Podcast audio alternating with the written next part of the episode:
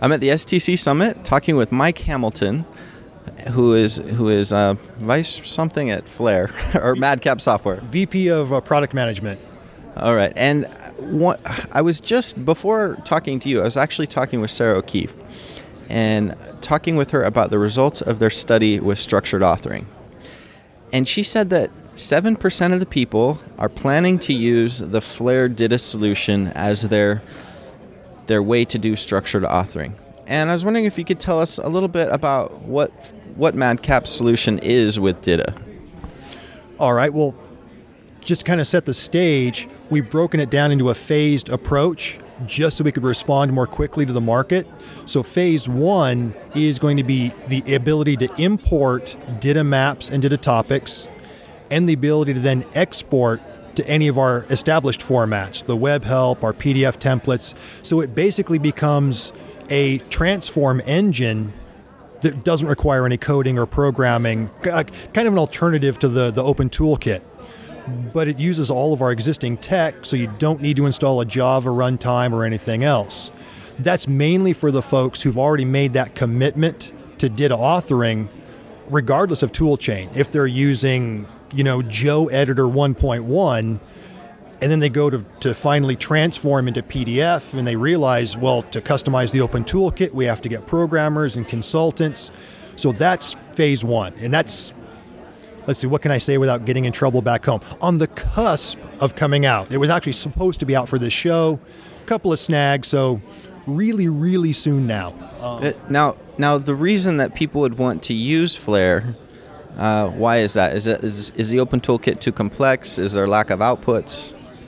Well, the biggest challenge, uh, and you can check with IBM on this, but it's my understanding when they released the open toolkit, it was meant to be examples, you know, of like case examples to follow. Everybody adopted, adopted them as kind of a turnkey solution. The challenge is that means that your PDF looks like everybody else's PDF. And when you send that to the executive team, they're like, well, where's our style guide? Where's our branding?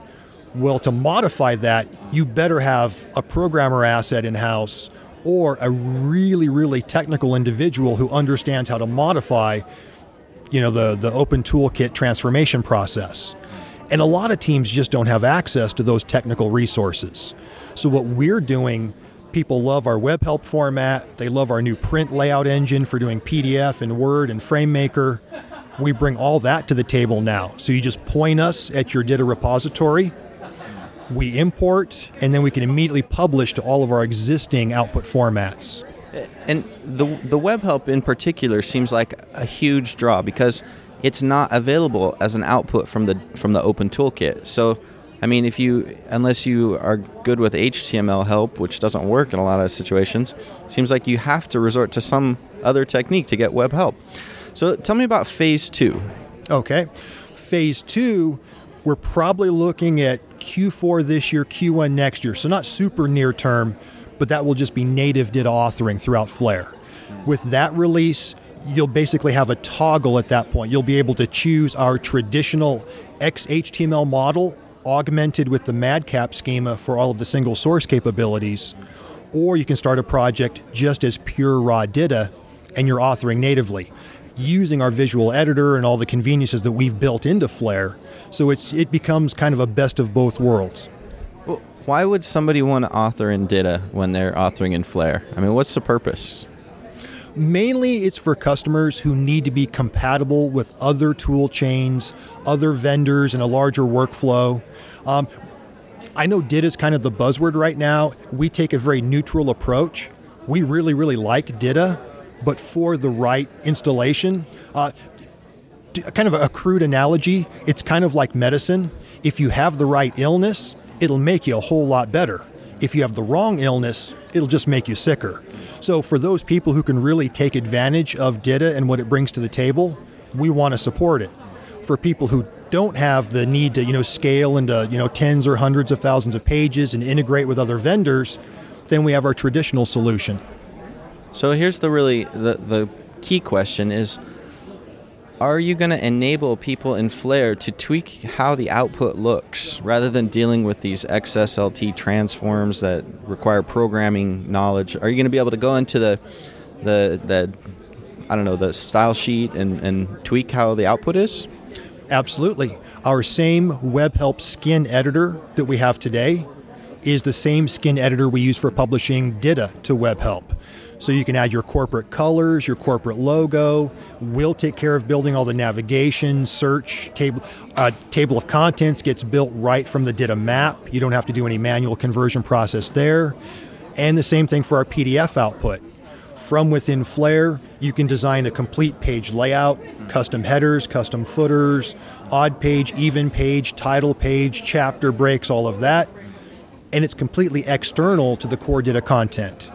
You just import the DITA content into Flare once, add a little checkbox during the import that keeps us synchronized, build the export transform the way you want using our visual editors, no code required mm.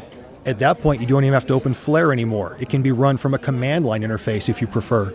Uh, what are your other phases that you, you mentioned? Is there more phases, or, or are those two main ones the main phases? Those are the two main phases. There may be a phase three even beyond that, but that's probably, you know, still into the, the double super secret category. Okay, well, good, Mike. That's uh, the core information I wanted to find out. Uh, is there anything else you wanted to say about DITA? That that uh, any comments? You think it's an emerging trend? You get a lot of c- demands for it, or we do get a lot of demand for it. Again, we're going to be fairly neutral about it, though. It's up to the customer to decide what they want or what they need. So one of the things that we're doing is, if you just have a traditional Flare project, we will be able to cross grade that to DITA. On the other hand, if you have a lot of DITA content and you realize maybe you didn't make the right decision, we'll be able to back it back out into more traditional XHTML as well. So we work both ways. So we're, we're a doorway into DITA. We're also kind of an escape hatch if people went that path and realize maybe it's more overhead than benefit that we're getting. So again, we're just trying to be as open and transparent as we can in processing the files. To us, XML is just XML, and we can transform it back and forth at will. Thanks for talking to me, Mike. That sounds great. Excellent.